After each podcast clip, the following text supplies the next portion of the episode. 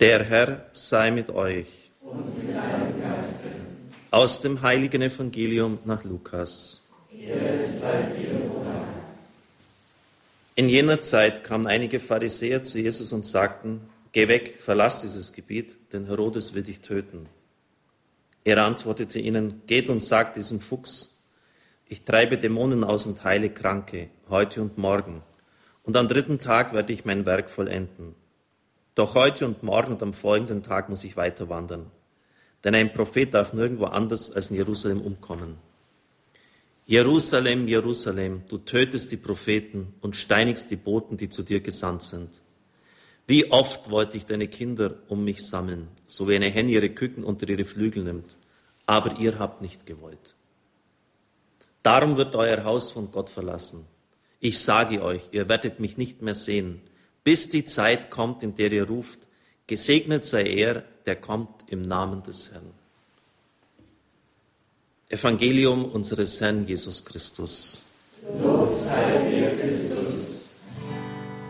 Halleluja.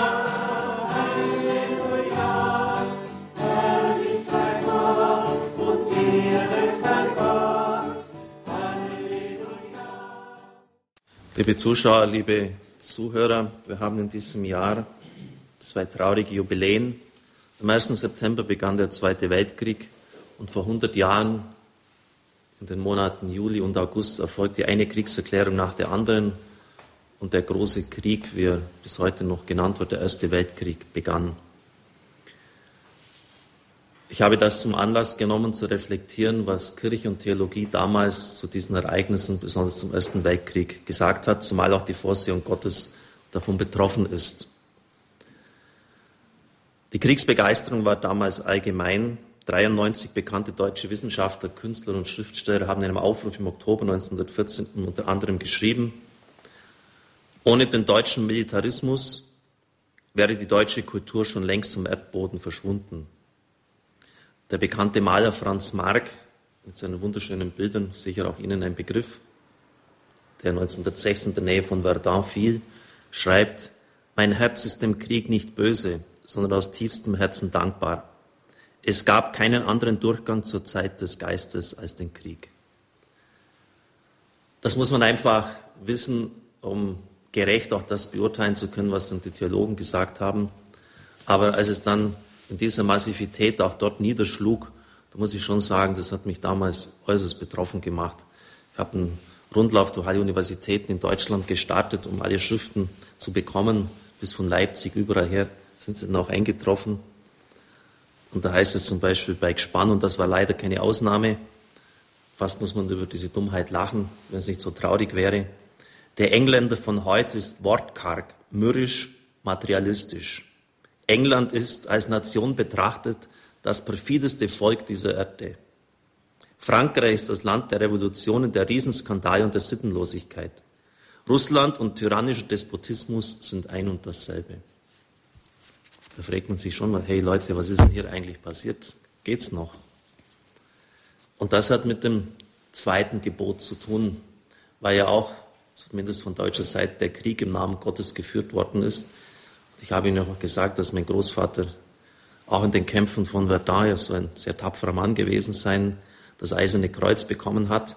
Und da steht bei diesem kleineren Kreuz, das dabei war, das ich gefunden habe, und sowohl auf, auf den Koppelschnallen der deutschen Soldaten der Gottesname Immanuel, Gott mit uns. Kommt Gott in eine schwierige Situation, wenn die Engländer und Franzosen das auch auf ihren Koppelschnallen gehabt hätten. Mit wem soll er jetzt dann sein? Es steht mir nicht zu, über meinen Großvater und diese Generation zu urteilen, aber trotzdem müssen wir vom Gebot Gottes her das Ganze einfach reflektieren, weil es schon ein eindeutiger Missbrauch auch war. Oft finden wir bei Intellektuellen nicht nur die Verirrung, wie ich das vorher genannt habe, sondern auch ein großes Gespür für das, was in der Luft liegt. Und so hatte dort der bekannte deutsche Schriftsteller Kurt Tucholsky, starb in den 30er Jahren, geschrieben in seinem Braut- und Sportunterricht, was an der Haltung beider Landeskirchen, also das sind die evangelischen, auffällt, ist ihre heraushängende Zunge. Atemlos jappend laufen sie hinter der Zeit her. damit ihnen niemand entwische. Wir auch, wir auch, rufen sie. Vor Jahrhunderten hieß es noch wir. Also wir auch, wir müssen auch mit dabei sein, wir wollen auch zum Zug kommen und früheren Zeiten hieß es einfach wir. Das ist unser Standpunkt. Und ich denke hier in diesem Zusammenhang an Johannes Paul II., wo auch viele geschrieben haben, dass er in dem Zirkus der Beliebigkeit und der ständig wechselnden Meinungsumfragen immer öfters gesagt hat, nicht mit uns, mit uns nicht, liebe Freunde. Und dass das ihm als großes Verdienst angerechnet worden ist. Freilich zu Lebzeiten kaum. Das Süddeutschen habe ich dann vor einigen Jahren mal gelesen.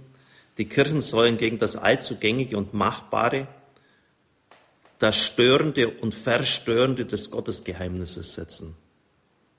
Gegen das Allzugängige und Machbare das Störende des Gottesgeheimnisses setzen. Eugene Ionesco dürfte vielleicht auch Mann von Ihnen ein Begriff sein. Vor 20 Jahren ist er gestorben. Ist der bedeutendste Dramatiker Frankreichs und des absurden Theaters. Er wurde zwar orthodox getauft, war aber von seiner Weltanschauung her Agnostiker.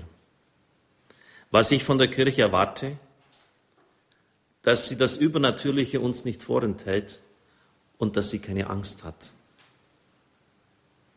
Ich empfinde es als einen Skandal, dass die Kirche in der Geschichte aufzugehen wünscht.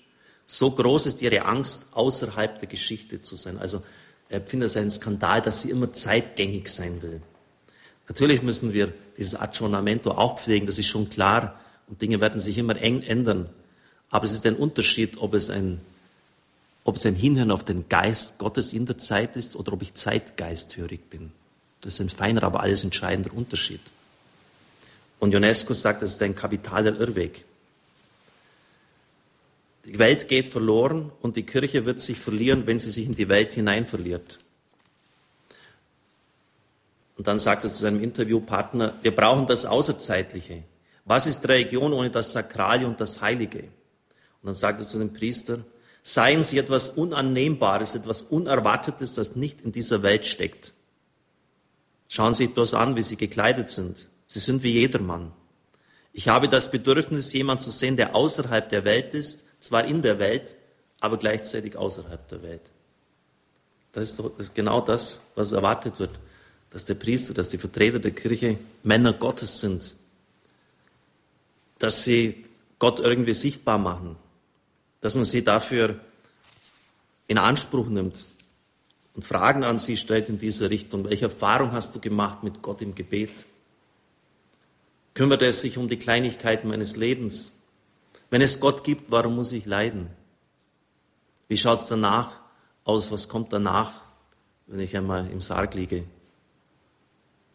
Hast du Gott erfahren? Wie ist er?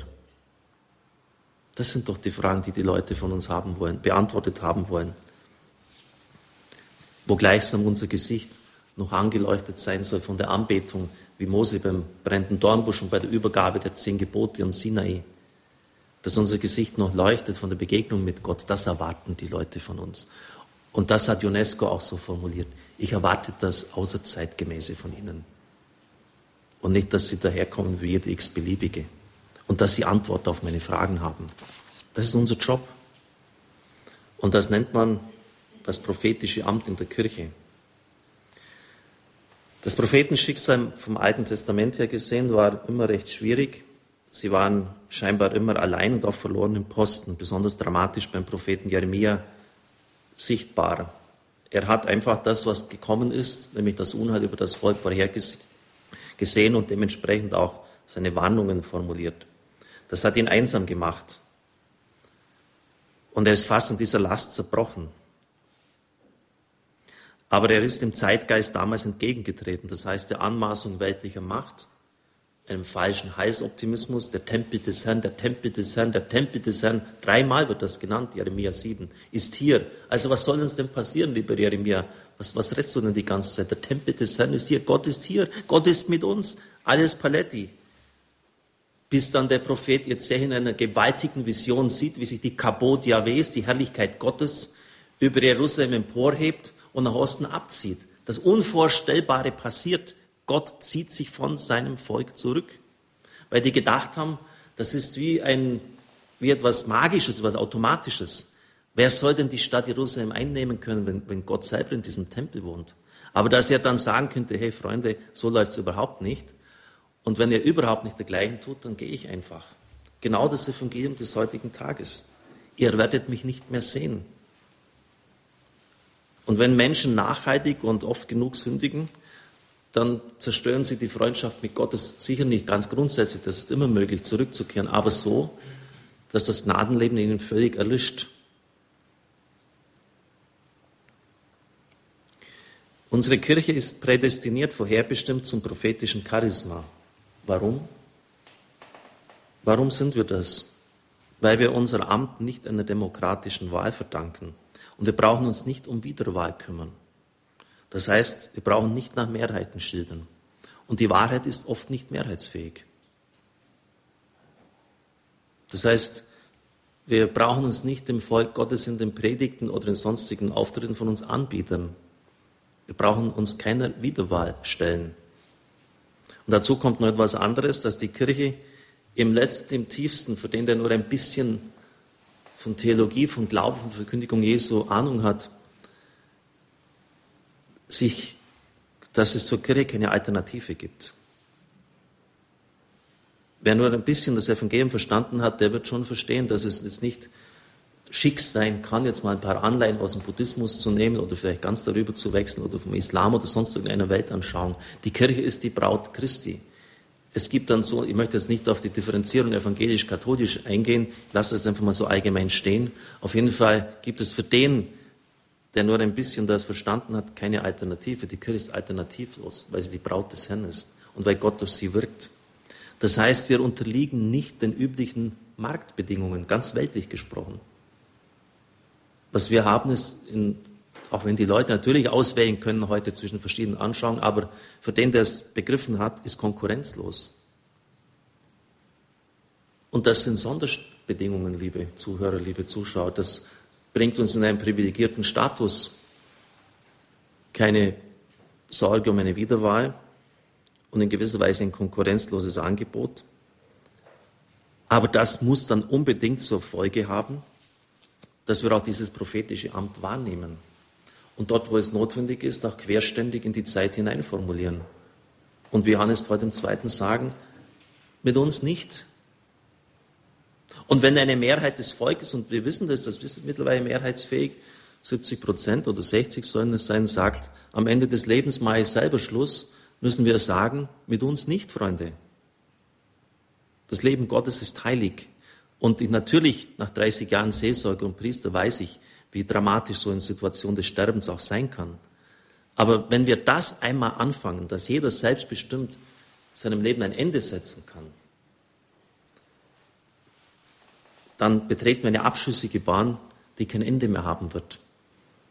Und Sie werden es sehen, dass am Krankenbett dann die Erwartung ist, sich durch Bitchen sozialverträglich entsorgen zu lassen. Findige Leute haben herausgefunden, dass Menschen in den letzten drei Lebensmonaten so viel kosten an Gesundheitsaufwand, besonders auch Intensivmedizin, wie im ganzen Leben zuvor. Und Sie wissen ja, dass wir das Geld kaum mehr haben, also wird der ökonomische Druck, das wird zwar keiner sagen, aber es wird im Raum stehen, immer größer werden. Du stirbst doch sowieso.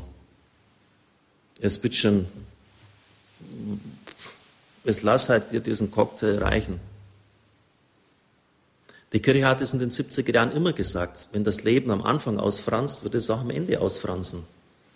Bei der Abtreibungsdiskussion. Ich weiß das noch ganz genau in den 70er Jahren. Wenn das kommt, dass man die Kinder im Mutterschoß töten darf, wird das Leben am Ende auch nicht mehr sicher sein. Und wir sind auf dem besten Weg dazu.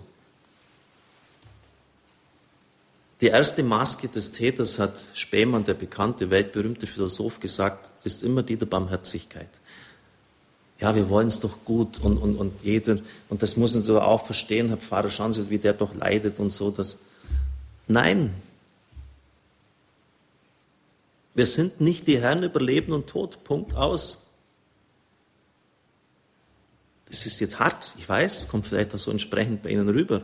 Aber bedenken Sie, was das für eine äh, in Gang setzt, wenn man, wenn man dieses, Mal, dieses grundlegende Gebot nicht mehr respektiert. Du sollst nicht töten. Und Sie merken, wie, wie wichtig es ist, auch heute querständig zu sein. Und ich denke noch an etwas Letztes. In den 80er Jahren, kann mich auch noch gut daran erinnern, hat es Parlamentarier gegeben, die in den Deutschen Bundestag einbrachten, dass Sex mit Kindern, wenn sie das wollen, von sich aus wollen, straffrei bleiben soll. Heute schütteln wir den Kopf darüber, aber das hat es gegeben. Welches Kind will etwas, was es physisch und psychisch zerstört und vernichtet, von sich aus haben? Außer es ist vorher entsprechend indoktriniert worden. Das heißt, eine winzige Minderheit von Personen, die ihre perversen sexuellen Fantasien an Kindern ausleben wollen, haben sich aufgemacht und das in den Bundestag eingebracht. Gleiches könnte man zur Gender-Ideologie sagen. Franziskus, der jetzt wahrlich nicht jemand ist, der da auf den Putz haut, nannte sie schlichtweg diabolisch. Das sind Ideologien unserer Zeit, wo wir sagen müssen und die Aufgabe haben, nicht mit uns, Freunde. Liebe Brüder und Schwestern im Herrn, also Sie merken, dass das fordert natürlich Kraft heraus und da äh, wird natürlich dann auch Widerspruch kommen und sofort natürlich, ihr seid unbarmherzig, und äh, was weiß ich, verklemmt oder sonst was alles. Ja, und sollen Sie es doch sagen. Die Zeit später wird zeigen, was richtig ist. Aber ich möchte Ihnen eines sagen. So etwas, was ich damals gelesen habe, was Theologen damals formuliert haben, so einen Schwachsinn im Quadrat, möchte ich nicht wieder lesen. Und spätere Zeiten werden ihr Urteil über uns fällen. Wenn dann mal diese Ideologie und dieser Rauch des Bösen vorbei ist und wir wieder klar sehen, dann wird man sagen, ja, waren wir denn völlig belämmert, völlig von der Spur. Auf jeden Fall, das hat mich wirklich, und es hat mehrere so Erlebnisse gegeben während des Studiums, das hat mich wirklich zutiefst geprägt. Das darf nicht mehr vorkommen, dass wir so uns vom Strudel der Zeit einfach mitreißen lassen. Im Ersten Weltkrieg hat es nur 1918 eine Schrift gegeben, die, dann, die man einigermaßen theologisch vertreten könnte. Und es hat fast keinen theologischen Punkt gegeben, der nicht auf den Krieg hin aktualisiert worden wäre sondern auch das Pfingstereignis war die Generalmobilmachung. Im Zweiten Weltkrieg war es natürlich dann schon anders. Da hat es auch dann, vor allem nach dem Krieg, wunderbare und hervorragende Schriften gegeben. Aber nochmals, das ist uns auch zur Warnung gesagt. Und es ist bleibend aktuell. Die Kirche hat ein prophetisches Amt. Und sie hat eine Sonderstellung. Und Gott wird uns mal fragen, warum wird diese Sonderposition nicht auch genutzt haben, dass wir keine Wiederwahl uns zu stellen brauchen, keiner demokratischen Mehrheit uns verdanken und dass wir letztlich konkurrenzlos am Markt sind, ganz weltlich formuliert. Gott hat uns das gegeben, nicht, dass wir uns dann genüsslich darauf ausruhen, sondern auch querständig in die Zeit hinein formulieren. Amen.